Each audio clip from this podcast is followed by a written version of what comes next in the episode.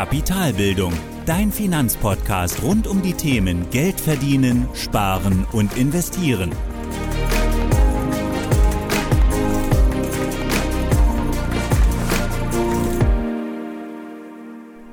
Hallo und willkommen zu einer weiteren Folge meines Podcasts. Ich bin Thorsten von Kapitalbildung und heute gibt es pünktlich zu Weihnachten eine besondere Folge.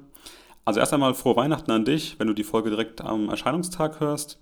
Und besonders ist die Folge deswegen, da ich heute einige Fragen von Hörerinnen und Hörern beantworten werde. Wie du weißt, kannst du mich über Instagram oder auch über das Kontaktformular auf meiner Webseite erreichen. Du kannst mich dort anschreiben und dort erhalte ich auch regelmäßig spannende Fragen und diese schauen wir uns heute an. Dabei geht es um die Inflation. Wir sprechen über den Kauf von Staatsanleihen der EZB, über Mieten oder Kaufen, die Gewinnmitnahme bei Aktien, generell die Geldpolitik in anderen Ländern und zum Schluss noch über die Gewichtung von ETFs im Portfolio. Zu all diesen Themen gebe ich dir heute meine Erklärung zu den einzelnen Fragen und natürlich auch meine Einschätzung. Falls du auch mal Fragen an mich hast, schreib mir einfach, wie gesagt, auf Instagram oder über das Kontaktformular auf meiner Webseite. Ich schreibe dir auf jeden Fall zurück und gegebenenfalls kommt deine Frage auch in einer meiner Podcast-Folgen vor. Natürlich nur dann, wenn du damit einverstanden bist. Hierzu würde ich dich dann natürlich vorher fragen und wenn du damit einverstanden bist, dann nutze ich die Frage auch für meinen Podcast. Lass uns also direkt starten und wir schauen uns die Fragen an. Dabei fangen wir an mit direkt vier Fragen zur Geldpolitik der EZB. Und hier haben mich vier Fragen von Jasmin erreicht, die vielleicht oder hoffentlich auch interessant für dich sind. Also erst einmal vielen Dank an Jasmin für die spannenden Fragen. Ich hoffe, ich habe die Fragen richtig verstanden und meine Antworten sind zufriedenstellend und auch verständlich für dich. Also, die erste Frage von Jasmin lautet, warum muss es eine Inflation geben? Und die Frage ist, jetzt ganz klar bezogen auf das oberste Ziel der EZB. Daraufhin ist es zurückzuführen. Das Thema gab es bereits in Folge 8. Und das Ziel der EZB ist die Preisniveaustabilität. Also das Sicherstellen der Preisstabilität der Währung, in unserem Fall den Euro. Und um dies zu gewährleisten, strebt die EZB eine Inflationsrate von nahe 2% an. Und das Ganze geht natürlich sehr stark in den Bereich der VWL, dort in die Geldtheorie und Politik. Und um hier nicht zu tief einsteigen zu müssen und die Frage erstmal im Kern zu beantworten, schauen wir uns das Ganze vereinfacht an und versuchen zu verstehen, warum es denn Inflation überhaupt erstmal geben muss. Und das ist im Prinzip ja, eine Art Prozesskette, was passiert, wenn bestimmte Bedingungen gegeben sind. Und hier arbeiten wir natürlich auch wieder mit Annahmen und schauen uns die Wirtschaft dann im ja, einfacheren Kontext an und schauen uns ja sehr, sehr ja, großflächig erstmal an, wie gesagt, warum es Inflation geben muss. Also die Idee der Wirtschaft oder des Kapitalismus ist erst einmal, die Wirtschaft soll wachsen. Und die Wirtschaft wächst, wenn unser BIP, also das Bruttoinlandsprodukt, steigt. Von Zeitraum zu Zeitraum, von Jahr zu Jahr.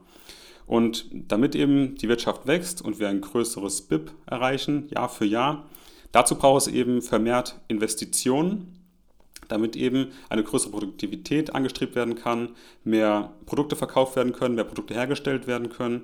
Also wir brauchen Investitionen in die Produktivität, in die Effizienz von Anlagen beispielsweise, um mehr Produkte herzustellen. Um mehr Produktivität zu bekommen oder mehr Investitionen tätigen zu können, brauchen wir natürlich auch mehr Kredite. Also Banken, die Kredite vergeben, die Geld geben an Unternehmen, damit diese dann die Produktivität, die Produktivität steigern können. Das alles, wenn also Kredite vergeben werden, das haben wir uns dann angeschaut, wenn Kredite vergeben werden, wird auch Geld geschöpft. Also, durch die Kreditvergabe wird in dem Fall, beispielsweise Geschäftsbank leiht am Unternehmen Geld, wird natürlich darauf gehofft, dass die Produktivität höher ist als der Zins, den man für dieses Geld zahlt. Aber durch diesen Kredit an sich erstmal kommt mehr Geld in Umlauf. Also es wird erstmal Geld geschöpft um eben eine Investition zu tätigen, um das Wirtschaftswachstum voranzutreiben. Jetzt mal ganz grob gesprochen. Und dadurch kommt eben eine höhere Geldmenge in Umlauf und das veranlasst natürlich auch ein höheres Preisniveau. Also, daher musst du es erstmal schaffen, diese Inflation auszugleichen durch clevere Investitionen, das haben wir auch besprochen.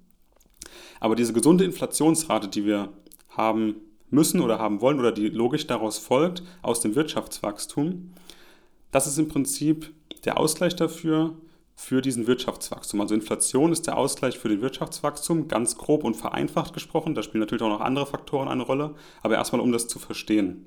Also Wirtschaftswachstum oder doch, genau, Wirtschaftswachstum braucht die Inflation, weil einfach mehr Geld in Umlauf ist, weil in einer gegebenen Menge oder einem gegebenen System mehr Geld reinkommt, mehr Geld reinfließt und dadurch eben auch der Wert des Geldes ein Stück weit sinkt, weil eben mehr Angebot an Geld da ist tatsächlich und dadurch eben auch der Preis des Geldes etwas sinkt und dadurch eben die Inflation zuschlägt und dadurch Produkte natürlich teurer werden, weil mehr Geld vorhanden ist. Das Risiko bei dem Thema Inflation ist natürlich gerade bei der EZB, wie stark regulieren wir das Ganze, wie stark wollen wir Richtung Inflation gehen, denn was man natürlich nicht haben möchte, ist so eine Art Catch-up-Inflation. Also Geld wird einfach an jeden ausgegeben und das zum Nulltarif. Und irgendwann haben wir so eine enorme Menge Geld im Umlauf im System, dass der Preis des Geldes eigentlich oder das Geld keinen Wert mehr besitzt und dass eben gerade dadurch dann Produkte oder Güter und Dienstleistungen so teuer werden, nominell, dass man einfach von einer Inflation spricht, von einer sehr, sehr starken Inflation. Und da ist eben, wie gesagt, ein schmaler Grad zwischen der Inflation, diese gesund zu halten bei diesen 2%, aber auch nicht in eine Richtung Deflation zu rutschen oder in eine Nonflation, also in eine stagnierende Inflationsrate. Aber klar, das Problem ist da. Es könnte natürlich sein, dass wenn es eben zu lange reguliert wird und wir zu lange in Richtung Inflation geben, dass da eine Art Ketchup-Inflation kommt. Ketchup deswegen, weil wie wenn du eine Ketchupflasche nimmst und Ketchup rausdrücken möchtest und du schlägst hinten drauf, irgendwann kommt eine Riesenmenge Ketchup und genauso könnte es hier auch sein, dass die Inflation auf einen Schlag kommt. Aber für deine Frage erstmal, wichtig zu verstehen, die Inflation ist im Prinzip eine ja, Entwertung des Geldes, weil mehr Geld im Umlauf ist, weil die Wirtschaft wächst. Und die Folge des Wirtschaftswachstums als Ausgleich eben dort ist die Inflation ganz einfach betrachtet, vereinfacht. Und warum es aber jetzt genau diese 2% sind oder genau formuliert heißt es nahezu, aber unter 2%, warum das so ist, das ist nur ein Richtwert, der ist festgelegt von Ökonomen und der wurde als sinnvoll erachtet, aber hierzu gibt es keine genauen Belege, warum es genau diese Zahl sein muss oder dieser Bereich sein muss. Das ist also die erste Frage. Ich hoffe, du kannst damit was anfangen. Du weißt jetzt in etwa, warum es Inflation geben muss, ganz grundsätzlich. Und damit kommen wir dann zur zweiten Frage von Jasmin. Die zweite Frage lautet, woher nimmt die EZB das Geld für die Käufe von europäischen Staatsanleihen? Ganz einfach gesagt, sie schöpft es selbst aus dem Nichts und das darf sie auch. Als Zentralbank und als Gestalter der Geldpolitik in der Eurozone ist sie eben in der Lage, aus dem Nichts Geld zu schöpfen. Sie ist unabhängig von der Politik und auch der Kauf von Staatsanleihen ist ein geldpolitisches Instrument, genauso wie der Leitzins. Also einfach um die Geldpolitik zu steuern, kann die EZB, darüber haben wir auch schon gesprochen, den Leitzins senken und erhöhen. Sie kann aber auch genauso gut Staatsanleihen von Banken kaufen oder annehmen, um eben da Geld an die Staaten zu geben, um die Staaten zu finanzieren. Bei den europäischen Staatsanleihen, die jetzt im Zuge der Corona-Krise gekauft wurden, wurde das Geld auch einfach aus dem Nichts geschöpft, um damit dann eben die in Schwierigkeit geratenen Staaten in der Eurozone zu finanzieren, also denen wieder Geld zuzuspielen, um sie wieder ja, im Prinzip zahlungsfähig zu machen. Und die Staatenfinanzierung ist, wie gesagt, ein weiteres geldpolitisches Instrument. Ob das sinnvoll ist, ist jetzt mal eine andere Frage, also verschuldeten Staaten Geld zu leihen. Trotzdem, das Geld darf und wurde aus dem Nichts geschöpft. Also das Geld kommt aus dem Nichts. Die EZB hat es tatsächlich einfach selbst gedruckt und finanziert somit auch die Staaten mit. Das war die zweite Frage. Die dritte Frage von Jasmin lautet, wie sieht die Geldpolitik in anderen Ländern aus? Gibt es dort auch einen Leitzins? Und ja, den Leitzins oder Leitzinsen gibt es auch dort. Also solange wir von der westlichen Welt mit ähnlichen Wirtschaftssystemen sprechen, gibt es immer auch eine sehr ähnliche Art der Geldpolitik. Und das stärkste Instrument der Geldpolitik ist auch dort der Leitzins. Also auch hier gibt es eine zentrale und politische unabhängige Bank, die die Geldpolitik steuert oder steuern möchte und die die jeweilige Währung stabil halten soll. Also auch hier das Ziel der Zentralbanken in anderen Ländern ist die Gewährleistung der Preisniveaustabilität der, der jeweiligen Währung. Um das jetzt hinzubekommen, sind die Ziele natürlich etwas anders. Also in den USA liegt die gewünschte Inflationsrate bei genau 2%, in Australien zwischen 2 und 3% und bei uns, wie gesagt, nahezu, aber unter 2%. Du siehst ja also, die Geldpolitik in ihrer Struktur, in den Instrumenten ist sehr gleich oder fast identisch, aber die Ziele in dem, in dem jeweiligen Land sind eben angepasst der Währung und auch den entsprechenden Umständen in diesem Land. Warum es aber auch hier genau 2% oder zwischen 2 und 3% sein muss, bleibt wie gesagt das Geheimnis der Personen, die das irgendwann mal festgelegt haben. Auch hier gibt es keine genauen Belege, warum 2% eine gesunde Inflationsrate ist. Aber für die Frage, ja, auch in anderen Ländern gibt es Leitzinsen und die Geldpolitik an sich sieht auch sehr, sehr ähnlich aus. Dann kommen wir zur vierten und letzten Frage von Jasmin und die lautet, wie unterscheiden sich Fondsgesellschaften wie BlackRock und Co? Und hier fangen wir vielleicht nochmal kurz an, was eigentlich, oder wir fangen nochmal kurz damit an, was eigentlich genau Vorgesellschaften sind.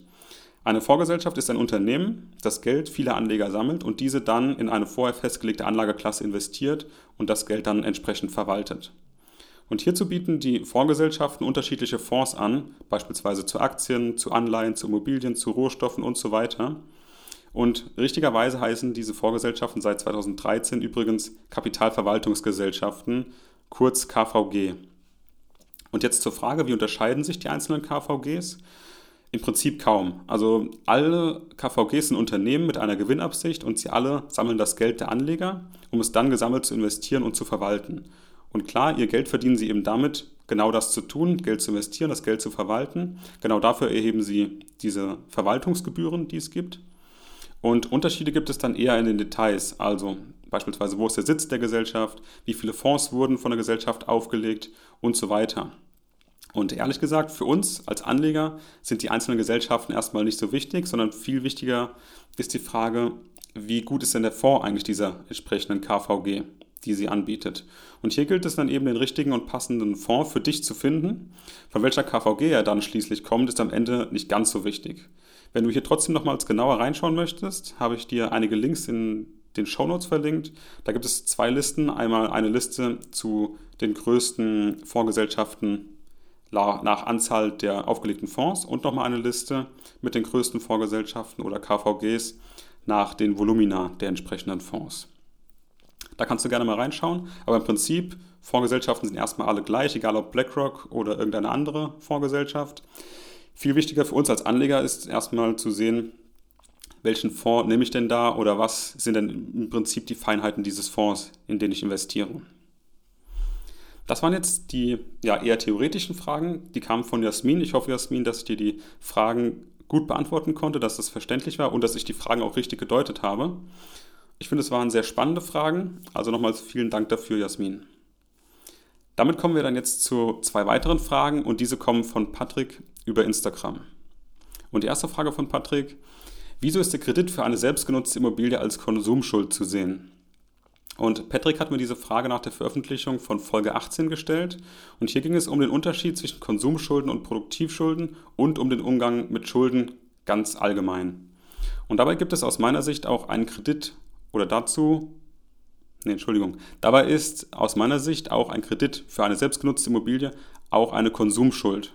Denn anders als bei Produktivschulden bringt uns eine Immobilie, die wir selbst nutzen, keine fortlaufenden Einnahmen oder eine Rendite, sondern das ist vielmehr eine Entscheidung, Eigentum zu besitzen, nicht aber eine Rendite einzufahren. Also irgendwie darauf zu spekulieren, dass sie irgendwann mal mehr wert sein wird oder dass sie uns Erträge einfährt.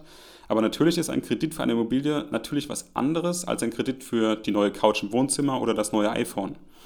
Dahinter steht selbstverständlich ein Wert, ein sehr langfristiger Wert oder ein Objekt, das lange einen Wert haben wird. Also man baut damit schon Vermögen an sich auf, Sachvermögen. Trotzdem sinkt dieser Wert mit der Zeit natürlich auch und du musst diesen Wert aufrechterhalten durch Reparaturen oder Modernisierungen. Also du hast hier gewisse Nachschusspflichten. Und auch wenn der Kredit irgendwann abbezahlt ist, dann sparst du dir zwar die Kosten für die Miete oder die Kreditrate, aber es ist eben streng genommen keine Rendite, sondern im Prinzip eine Ersparnis. Und aus diesem Grund ist es aus meiner Sicht streng genommen immer noch ähm, eine Konsumschuld, aber trotzdem natürlich auch was ganz anderes als ein Kleinkredit für das neue iPhone. Wenn du dir diese Frage aber nochmal genau anschauen willst, also kaufen oder mieten, was macht mehr Sinn, dann kann ich dir wirklich ein ganz, ganz tolles Buch empfehlen. Das verlinke ich dir auch in den Show Notes, da kannst du gerne reinschauen. Aber zur Frage, genau aus diesen Gründen, die ich genannt habe, ist aus meiner Sicht eine, ein Kredit oder Schulden für eine selbstgenutzte Immobilie immer noch als Konsumschuld zu sehen. Dann hat Patrick mir noch eine zweite Frage gestellt und die lautet, wie kann ich mein Geld sinnvoll anlegen, wenn ich es in fünf bis zehn Jahren brauche? Aktien sind hier keine Option. Ja, das ist völlig richtig. Also wenn du relativ risikoarm dein Geld in Aktien anlegen möchtest, dann brauchst du unbedingt einen langen Zeithorizont. Allerdings kommt es da immer auch auf dich als Person an und wofür du das Geld brauchst. Außerdem kann es auch nach über zehn Jahren sein, dass gerade dann eine Krise kommt, wenn du dein Geld benötigst. Also grundsätzlich aus meiner Sicht ist die Frage eher, wofür brauchst du das Geld in fünf bis zehn Jahren? Wenn du es dringend brauchst, um fällige Schulden zu tilgen oder eine größere Anschaffung zu machen, dann würde ich dir raten, dieses Geld eben nicht in Aktien zu investieren. Die Frage bleibt dann also, was machst du sonst noch damit? Also was macht denn sonst noch Sinn, wenn Aktien keine Option sind? Wenn wir uns also alle Anlagenklassen betrachten, Aktien sind raus, dann kommen vielleicht noch Anleihen in Frage. Und tatsächlich wären gerade Staatsanleihen von starken EU-Ländern normalerweise lukrativ und sinnvoll, weil du hier eben genau deinen Anlagehorizont kennst und du weißt, wie hoch deine Rendite ist. Also du hast eine Laufzeit zu einem festen Zinssatz jährlich. Allerdings sind die Zinsen für Anleihen durch die expansive Geldpolitik der EZB so niedrig, dass sich auch diese Anlageklasse Anleihen einfach aktuell nicht mehr lohnt, weil die Zinsen hier aktuell bei nahe 0% sind und daher einfach nicht lohnenswert sind. Immobilien kommen ebenfalls nicht in Frage, weil du hier auch deutlich längeren Anlagehorizont hast, gerade wenn du selbstgenutzte Immobilien kaufst. Und ja, Fonds auf Immobilien sind im Prinzip nichts groß anderes als Aktien, also auch die fallen raus. Genauso Rohstoffe wie Gold beispielsweise sind eher Spekulationen und oder Absicherungen des Depots, aber keine Investitionen für ja, um Ersparnisse anzulegen oder um Geld anzulegen, das du bald brauchst. Genauso auch alternative Investments wie Bitcoin oder beispielsweise ähm, besondere Objekte wie ähm, Sammleruhren oder Oldtimer machen hier auch keinen Sinn. Also aus meiner Sicht die einzige Anlageklasse, die hier tatsächlich Sinn macht, ist das Cash.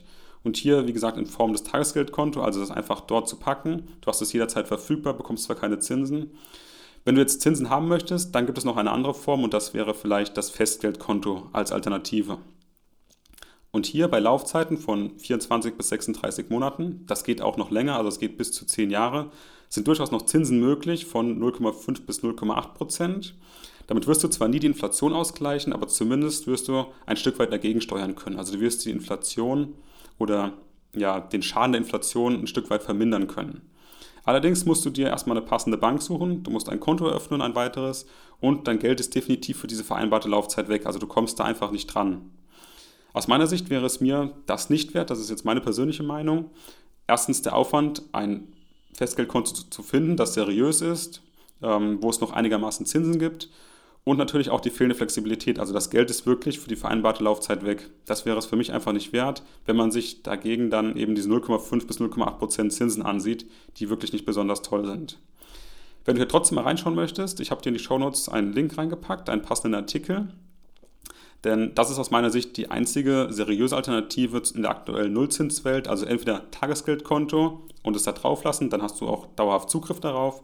Wenn du es trotzdem noch etwas, ja, nicht Gewinn bringt, aber zumindest schadenmindernd oder ja, den Schaden ein Stück weit beiseite zu packen oder die Inflation zu reduzieren, ist eben die zweite Möglichkeit, das Ganze auf ein Festgeldkonto zu packen. Also die beiden Optionen sind aus meiner Sicht sinnvoll und tatsächlich auch seriös. Ich hoffe, ich konnte deine beiden Fragen damit beantworten, Patrick. Vielen Dank dafür. Und damit kommen wir zur nächsten Frage und diese kommt von Stefan. Die Frage von ihm ist, macht es Sinn, meine Aktienfonds komplett zu verkaufen und den Buchgewinn zu realisieren und dann nach einem Kursfall wieder diese Anteile zu kaufen? Währenddessen würde ich das Geld auf meinem Tagesgeldkonto parken. Ja, das ist die klassische Frage des Market Timings und das Timing des Marktes ist einfach extrem schwierig oder aus meiner Sicht fast unmöglich oder unmöglich. Keiner kann dir genau sagen, wann es ratsam ist, Gewinne mitzunehmen, auch ich nicht. Da du eben von deinem Aktienfonds sprichst, gehe ich erstmal davon aus, dass es sich vielleicht um einen aktiven Aktienfonds handelt, vielleicht nicht um einen ETF. Wenn das der Fall ist und du nicht ganz zufrieden bist mit dem Fonds an sich, dann kann es tatsächlich Sinn machen, ihn zu verkaufen, beispielsweise um jetzt eine Altlast loszuwerden, weil du hier gerade Gewinne mitnehmen kannst und so müsstest du die Altlast eben nicht loswerden, indem du noch Verlust damit machst. Also dann könnte es tatsächlich Sinn machen, jetzt Altlast loszuwerden, um dann in einen besseren Fonds zu investieren, beispielsweise einen günstigeren ETF. Da kann es auf jeden Fall Sinn machen. Ob und wann das aber sinnvoll ist, das musst du entscheiden.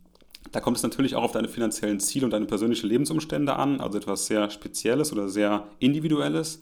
Allerdings bin ich persönlich kein Freund davon, es mit dem Market Timing zu versuchen an sich, wenn du tatsächlich wieder in die gleichen Fonds investieren möchtest. Also einfach nur herauszugehen, um den Kursfall nicht mitzunehmen und dann mit dem gleichen Geld wieder zu investieren. Das halte ich für nicht sinnvoll.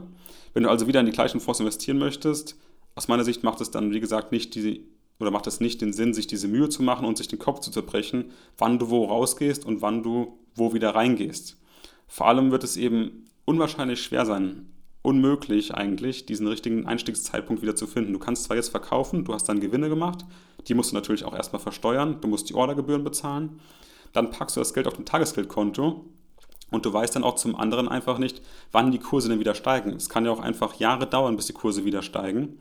Und du machst dir währenddessen die ganze Zeit Gedanken, du wartest auf den richtigen Einstiegszeitpunkt, du wartest vielleicht auch, bis die Kurse ähm, vielleicht noch weiter fallen, weil du denkst, wir sind noch nicht am Tiefpunkt. Also du bist die ganze Zeit dabei, das Ganze zu beobachten und du wirst es aus meiner Sicht nicht schaffen, den richtigen Zeitpunkt zu finden. Du wirst da immer ein Stück weit falsch liegen. Und wichtiger ist es dann eben, auf lange Sicht investiert zu sein, wenn es wieder bergauf zugeht. Und das schaffst du aus meiner Sicht am besten, wenn du einfach investierst, investiert bleibst.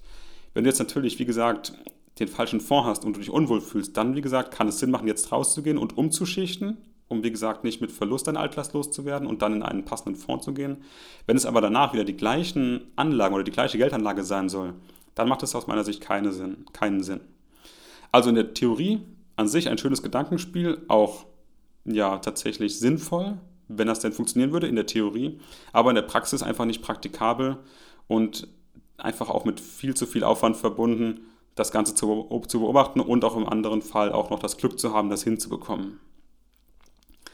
Ich hoffe, das beantwortet deine Frage, Stefan, und wir kommen damit zu einer weiteren Frage und zur letzten Frage dieser Folge.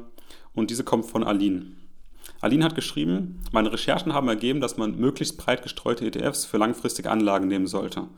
So dass ich mich für die klassische Strategie MSCI World und MSCI Emerging Markets zu 70-30 entschieden habe.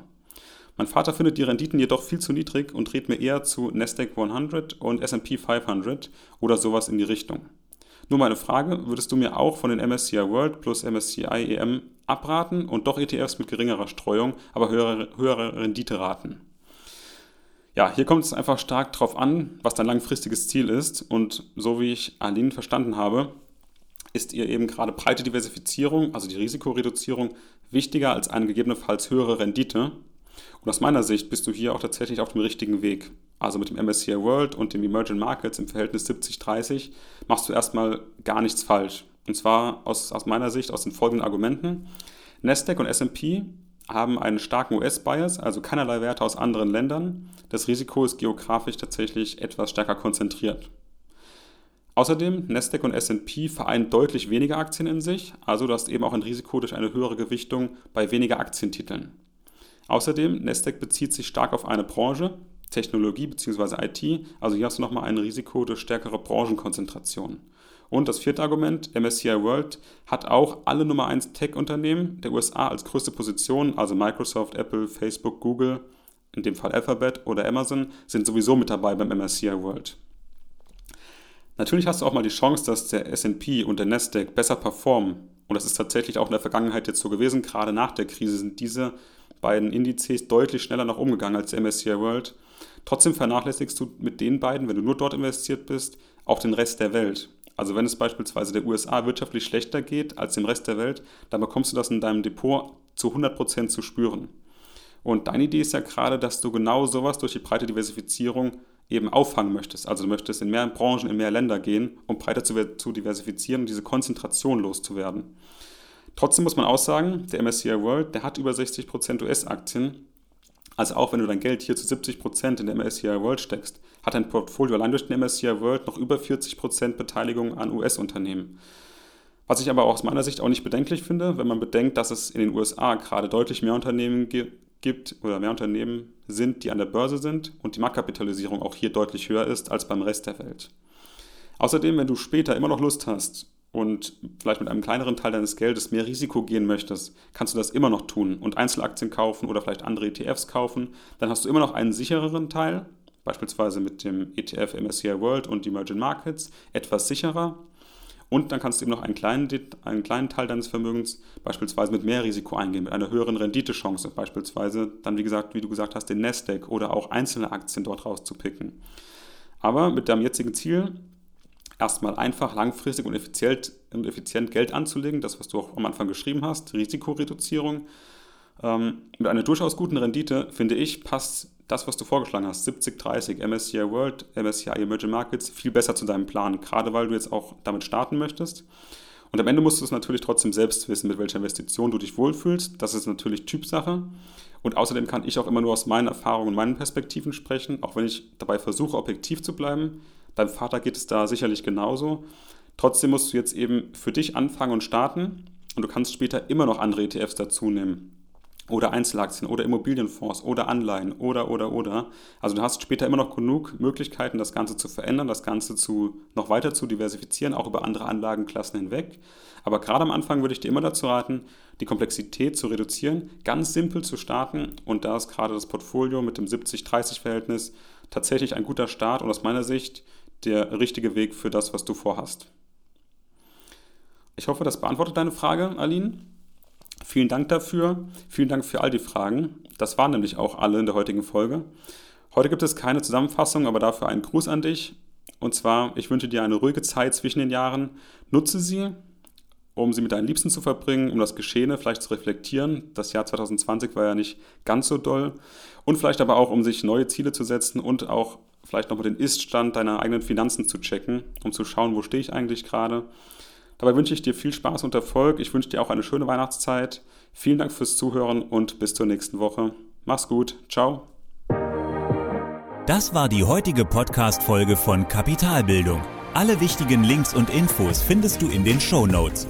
Hast du Lust auf noch mehr hilfreiches Finanzwissen? Dann folge Kapitalbildung auf Facebook und Instagram oder besuche die Website www.kapitalbildung.org.